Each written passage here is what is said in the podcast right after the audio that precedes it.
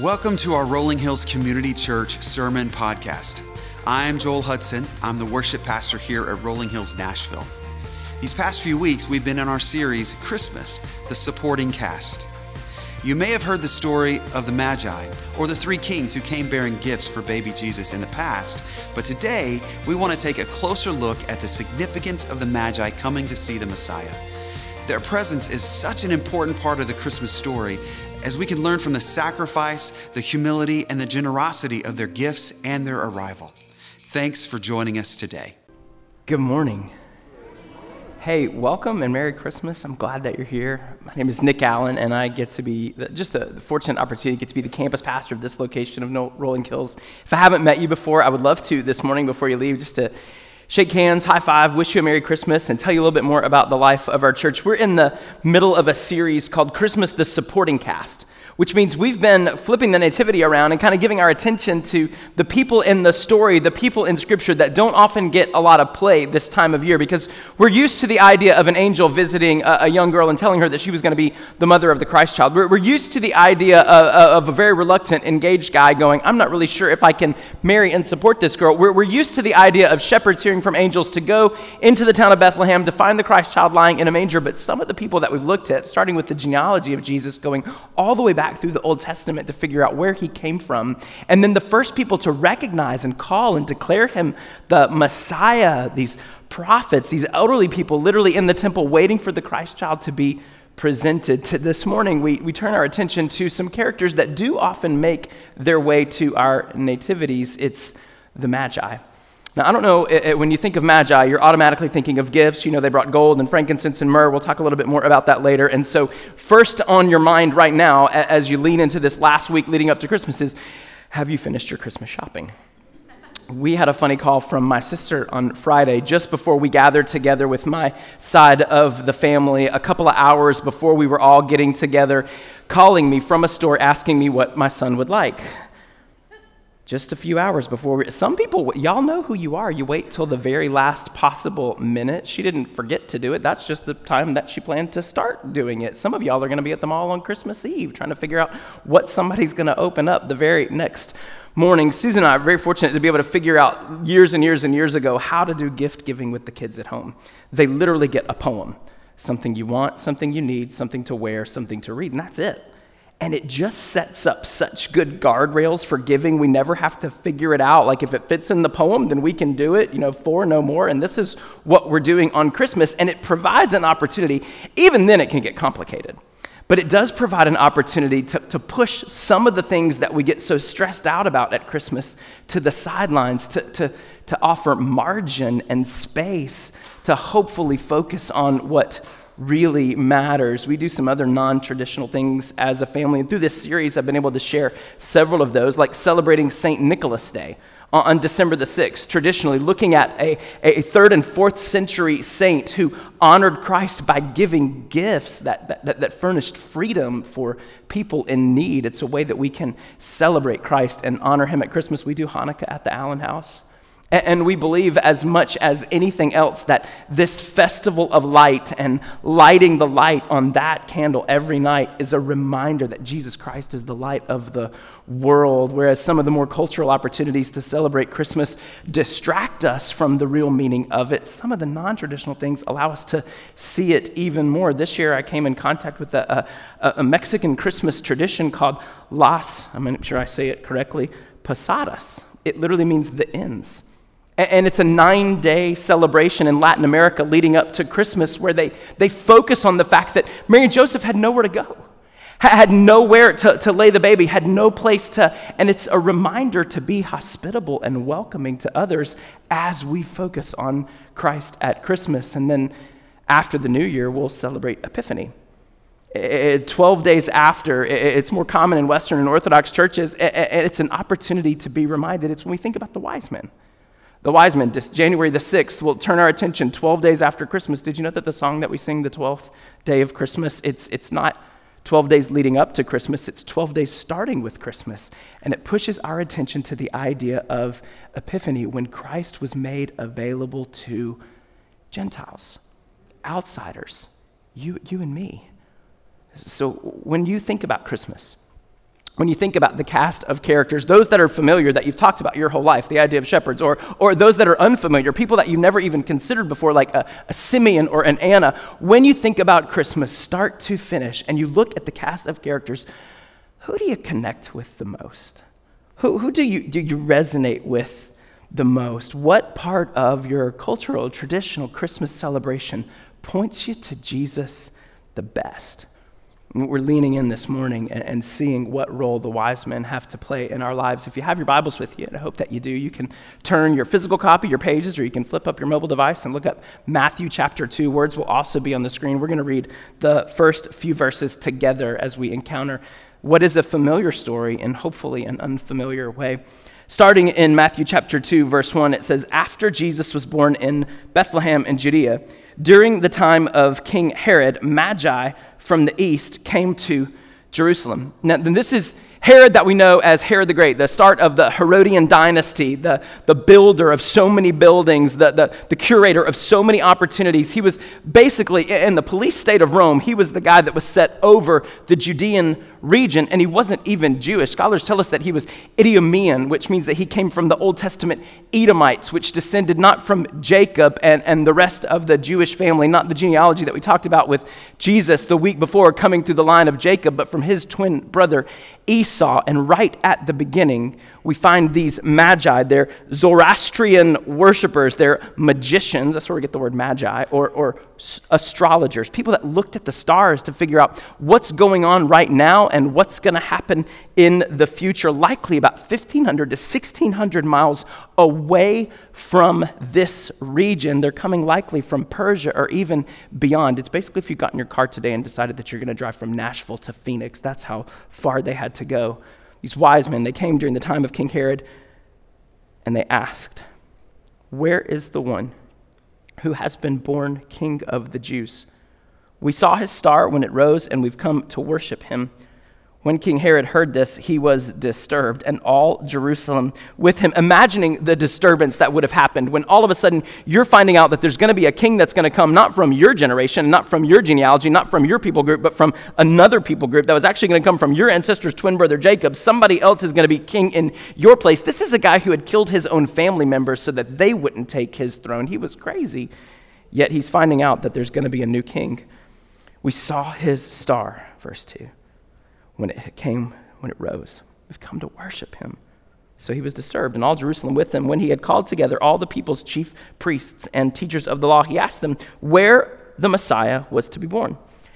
Didn't skip a beat. My Bible doesn't have a pause. They replied, "In Bethlehem in Judea, for this is what the prophet has written. But you, Bethlehem, in the land of Judah, are by no means least among the rulers of Judah, for out of you will come a ruler who will shepherd my people Israel." Then Herod called the Magi secretly and found out from them the exact time that the star had appeared. He sent them to Bethlehem and said, "Go and search carefully for the child. As soon as you find him, report to me so that I too may go and worship him." After they had heard the king, they went on their way, and the star they had seen when it rose went ahead of them until it stopped over the place where the child was. When they saw the star, they were overjoyed. On coming to the house, we're, we're not in a stable at this point. We're, we're no longer around the nativity picture that you and I have featured in our homes, but when they came into the house, they saw the child with his mother, and they bowed down and worshipped him. Then they opened the treasures and presented him with gifts of gold, frankincense, and myrrh, and having been warned in a dream not to go back to Herod, they returned to their own country by another route. A question for you. At the end of all this Christmas, when we've already sang Happy New Year to each other, presents are opened, decorations are put away, Advent has completed, will you be closer to Jesus than when it started? Probably really depends on the answer to this question, which is in your notes this morning. What direction are you heading this Christmas? Susan and I have dear friends and mentors in North Carolina. We encountered them when we were first newlyweds, you know, over twenty years ago, Stan and Susan, also Foster. And Susan Foster said a sentence that has stuck with us for all of these years, and it's something that we've tried to apply to every area of our life, particularly our life as parents. She said, "You start out as you intend to go. Literally the best advice that we've been given in, in so many different directions. We're, we're reminded in that, that everything that we do is not about raising great kids. We don't want to raise great kids because they're not always going to be kids. We want to raise well-functioning, Christ-honoring adults. Like, that's the goal. I was looking at a comedian this week, this lady named Heather Land, and her son just left the nest. Like, he's literally moved out, and she's complaining over the idea that she's just lamenting, and she's huddled up in his room, you know, crying about it's empty and what people are going to do, because she, she needs the church to start a meal train, basically, because she's so grieved over her son graduating and moving on in life. And she says this, more than anything, here's what I really want to know. Why did no one prepare me for this? I got all the unsolicited advice that I could handle when I was pregnant with him, but now what? Where are all the advice givers now? You start out as you intend to go. There's the best advice that we could give. Wherever your feet are and whatever direction you're heading, that's where you're going to end up. So if you're focused on Christ, if you're focused on the cross, if you're paying attention to the manger, that's where you're going to end up this Christmas, and that's what you're going to have to show after it. But if you are deviated and distracted by so many other things as we approach this holiday, then those are going to be the things that you remember and that you celebrate the most. What direction are you heading? Can you say with absolute confidence, not cockiness, mind you, but confidence, that the ways that you're spending your time and your resources and your energy this year are taking you further in the direction of Jesus? What direction are you heading? It's definitely going to be related to the answer to this question: what do you long for the most? What's the deepest longing of your heart? Where is your focus? Where is your attention? Where is your adoration? The unnamed magi, maybe the wisest words that we could read this holiday season. We saw his star when it rose and have come to worship him. That's it. To give him all of our focus, to give him all of our attention, to give him all of our adoration, to value him over and above everything else. The song says, "Oh, come, let us adore him." It doesn't say, "Oh, come, let us give a secondary cursory glance. When we're done figuring out everything else, then we can finally pay attention to Jesus." No, it's give him our everything. Where is our attention? What direction are we heading? What's the deepest longing of our hearts? That's what the story of the wise men presents to us. And history tells us, and even the language of the scriptures tell us, that it probably wasn't the nativity. It wasn't an hour after Jesus was born that these guys were banging down the doors to the stable, coming in to present their gifts. And every mother in the room just said, "Thank goodness, because that's a time in our life when we really don't want to be crowded by that many people. Bring us a meal, change a diaper, stay overnight, and help. But if you're a stranger, the gifts better be really, really good." These guys came within the first two years of Christ's life. So wise men, they may mistakenly be at our nativities. And and we do. We have the really nice nativity that we don't let the kids touch, and it's got these nice statues of wise men presenting their treasures. We've got the little toy nativity that I brought out a couple of weeks ago as a part of the sermon. We've got the toy one that we allow them to play with and tell the story over and over and over throughout the year. And it's it's got all the little characters. It's got the wise men and their tents and their camels that we assume that they traveled on. Wise men may mistakenly be at our nativities, but the biggest mistake was for others not to be. Go back to the text. Verse three, it says, "When King Herod heard this, he was disturbed, and all Jerusalem with him. When he had called together all the people's chief priests and the teachers of the law, he asked them where the Messiah was to be born." No pause. "In Bethlehem in Judea," they replied. When, when you read the idea of chief priests in your Bibles, that's referring to the Jewish ruling class called the Sadducees. They're the ones who had control of the temple during Herod's Israel, during this Roman Empire. When you read teachers of the law, some of your Bible translations say scribes. You can underline that and say, this is the Pharisees. These are the people that we know that Jesus had the most conflict with. The Sadducees and the Pharisees are present right here at the birth of Christ, I read a commentary this week, and it literally describes these two sects. It says, the Pharisees were a small, legalistic sect of the Jews who were known for their rigid adherence to the ceremonially fine points of the law. Their name literally meant separated ones. Jesus, usually, as you continue to read through the Gospels, had conflict with them, and he rebuked them for using human tradition to nullify Scripture, and especially for their rank hypocrisy, the idea of, oh, woe to you, teachers of the law, you scribes and you Pharisees. And he told them why. You're focusing on the outside, not the inside. You're, you're, you're punishing other people for what they don't do. Well, look at what you are doing in the process. The Sadducees, however, were known for denying the supernatural, including resurrection of the dead. These are the people that wouldn't have believed that the Messiah came to die. They wouldn't have believed that Jesus Christ resurrected from the dead. They even denied the existence of angels. Unlike the Pharisees, they rejected any sort of human tradition, and they accepted only the Pentateuch, the first five books of the Bible, Genesis, Exodus, Leviticus, Numbers, and Deuteronomy. They weren't looking at all of that prophecy. They weren't looking at all of that Jewish history. They weren't waiting for a Messiah to come and to rescue. They tended to be wealthy, aristocratic members of the priestly tribe. In the days of Herod, they controlled the temple. They looked at the Pentateuch as authoritative, and they scorned legalism. It, it, they were actually fewer than the Pharisees at this point, and the two had very little in common. He writes, Pharisees were ritualistic. Sadducees were rationalists. The Pharisees were legalists, and the Sadducees were liberal. The Pharisees were separatists, and the Sadducees were compromisers and political opportunists. And the only point of unification for these two groups was their opposition of Christ.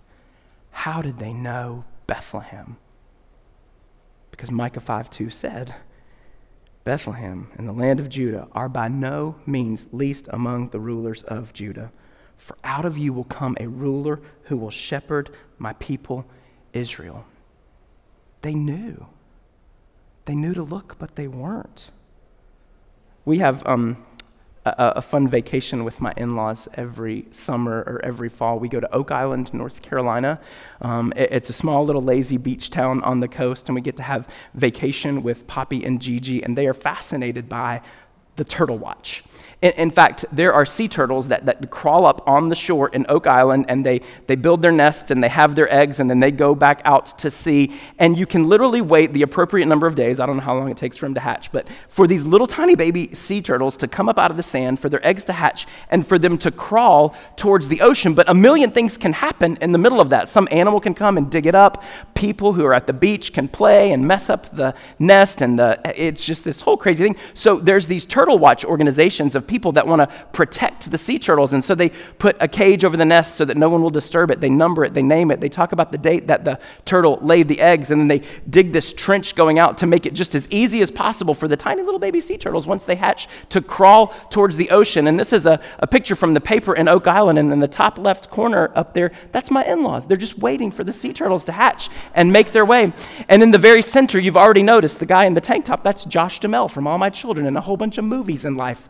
He was there too, and they sent us this picture. We don't know who this guy is, but we think he's famous, and he's here with us to watch the sea turtles hatch. And you can literally go out every day, and people are staying overnight to wait for the birth of these. You'll need to move it, because everybody can't stop focusing on Josh Duhamel.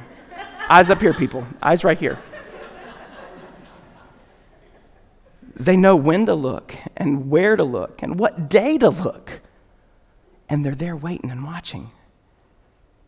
These Pharisees, these Sadducees, they knew where, and they likely knew about when. God's people, they they knew to look, but they didn't. Tony Evans said that they didn't act on what they studied. So I wrote out in the margin of my notes, do I? Does, does what I read, and does what I believe, and does what I say I devote my life to actually play out in life? These people, God's people, knew to look but didn't. And then you've got these foreign pagans, shouldn't have known or cared, but they did greatly. We get the nativity timeline wrong.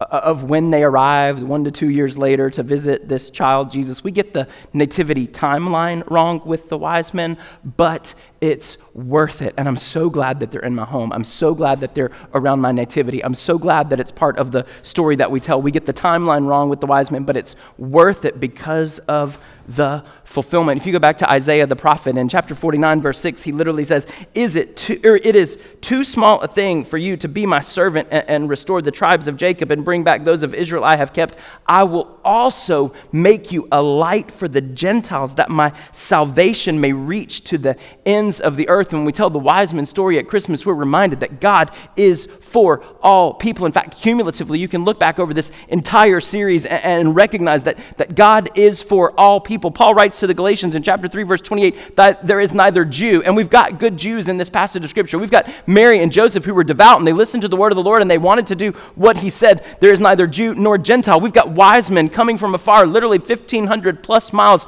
in order to find the baby Jesus, neither slave nor free. You can look at the poor and the rich and juxtapose those wise men and all of their resources, and shepherds poor people on a hill. Nor is there male, we talked about Simeon, nor female, we talked about Anna. You are all one in Christ Jesus. There's a place for everybody at this Christmas story. You don't need to feel left out. You can be a part of it too. To fully understand a story, you, you gotta lean into the backstory. You've got God's people who knew to look because of centuries-old prophecy but didn't. And then you've got these foreign pagans who shouldn't have known to look, but they did. How did they know?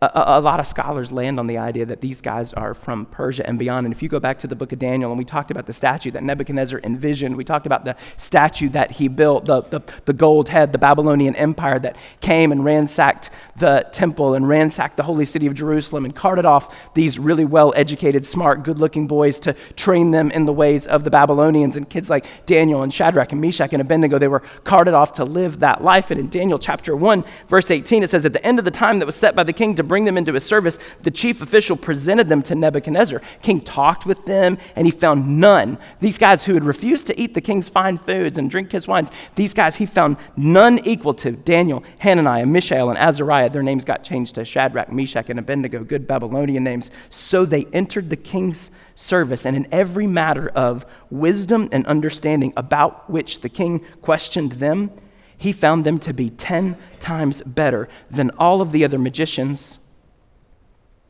magi, and enchanters in his whole kingdom. And it says, "And Daniel remained there until the first year of King Cyrus, the Persian, who allowed the people to go back and to, to rebuild the temple," the, the, the Ezra, the Nehemiah, the Queen Esther.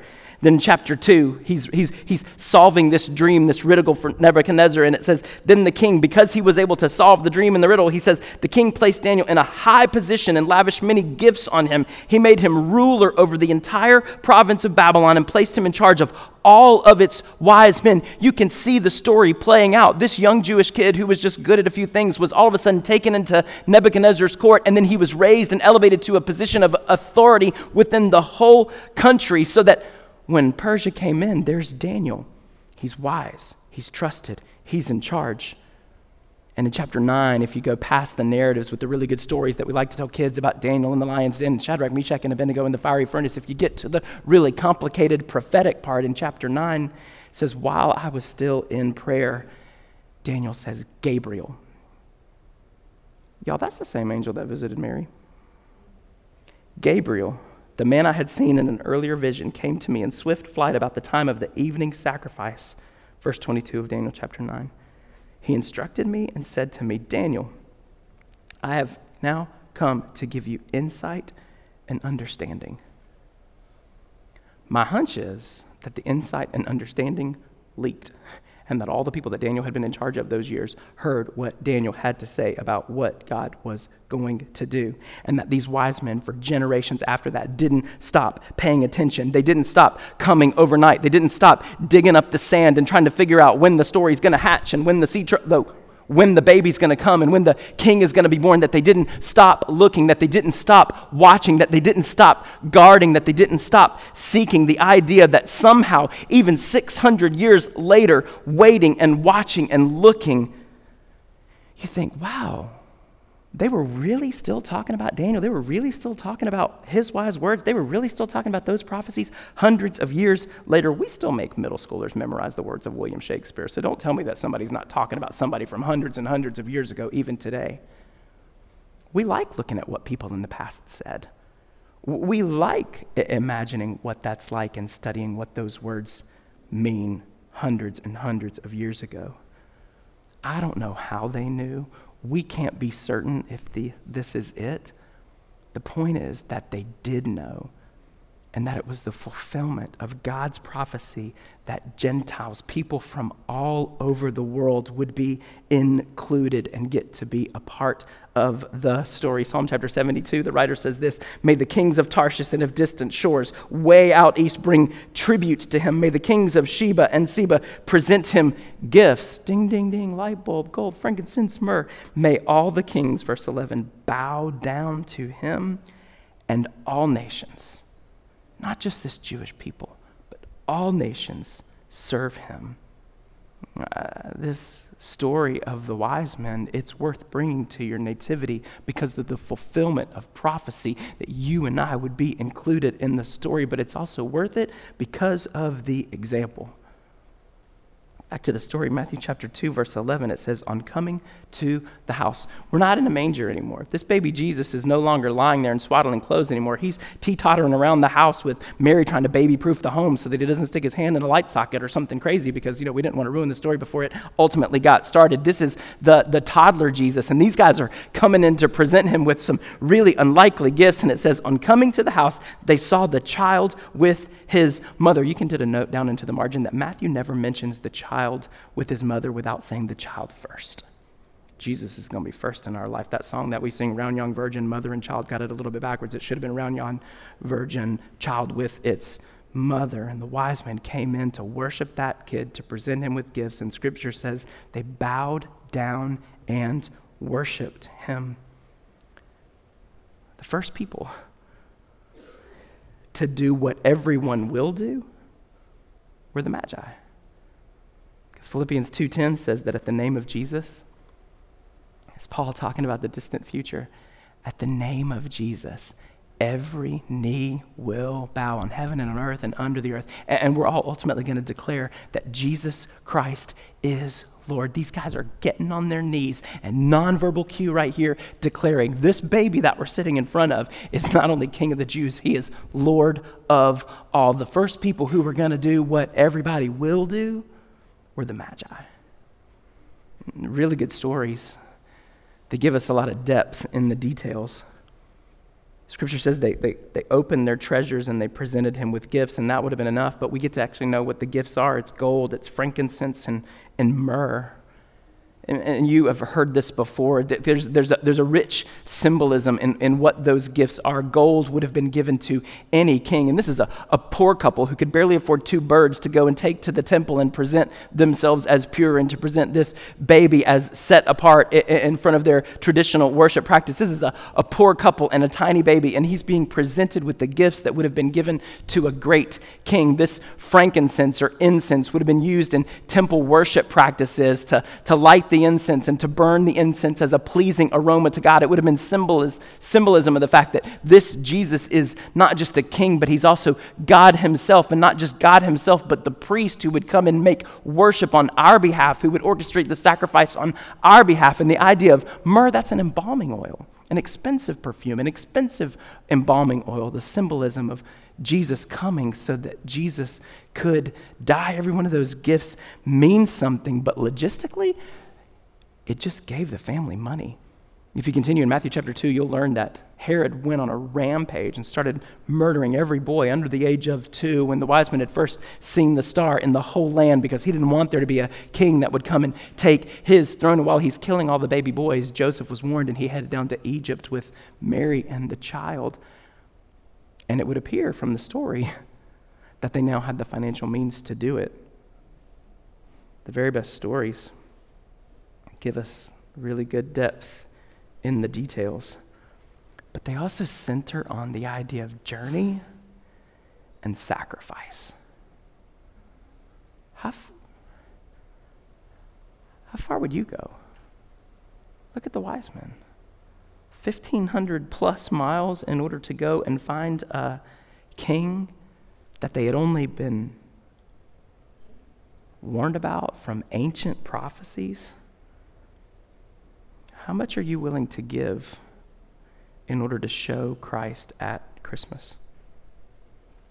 We know that our presence and our, our generosity, they, they have an impact on other people. Everything else we talk about, the idea of a of a red envelope, giving a gift to Christ at Christmas because we're giving a gift to everybody else, and so we might as well celebrate his birth in that way, and what that will go to accomplish and how it will provide something for generations to come and people to come and experience Christ in, in brand new ways as a part of his church. We, we give to others who are in need at Christmas. You give to your family members and your friends, not because of some obligatory gift exchange, but because in some ways you want to honor the memory and mirror the sacrifice of, of wise men who came bearing gifts to Jesus, and then realistically, you honor, honor Christ who came giving the very best gift of all.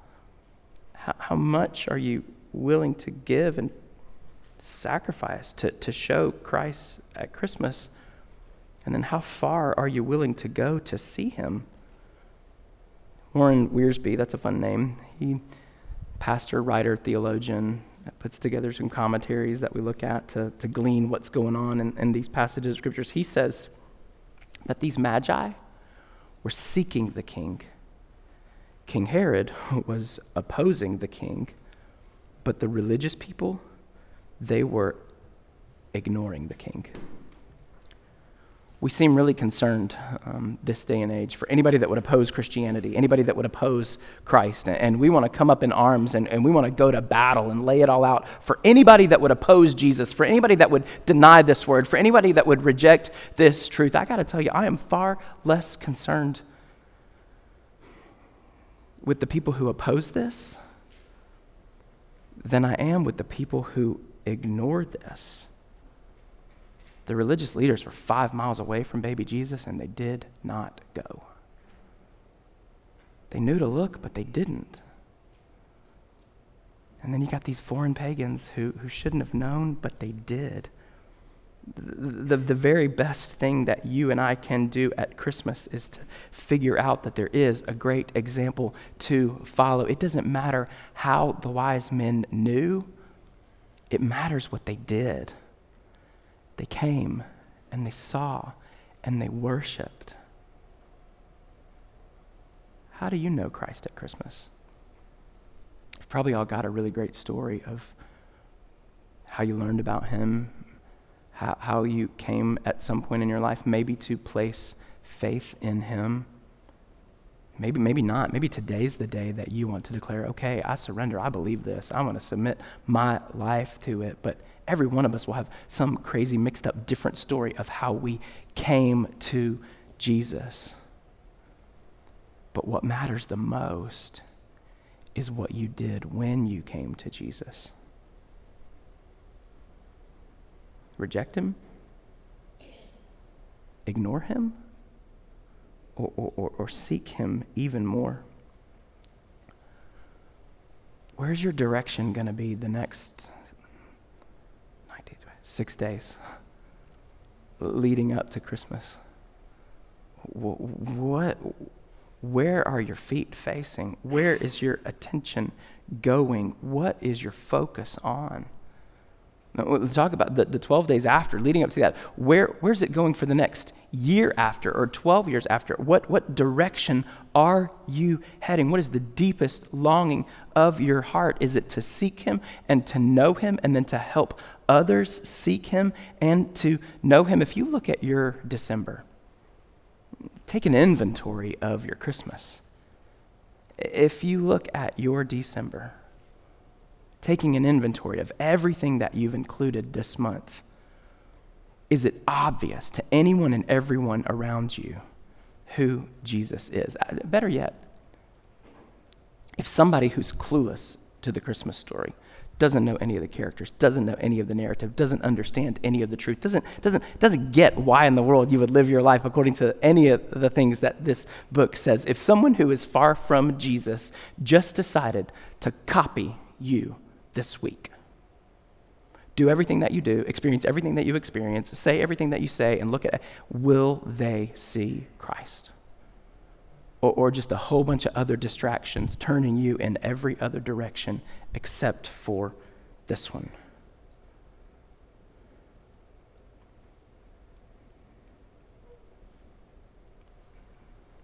I get so nervous about the people who get close,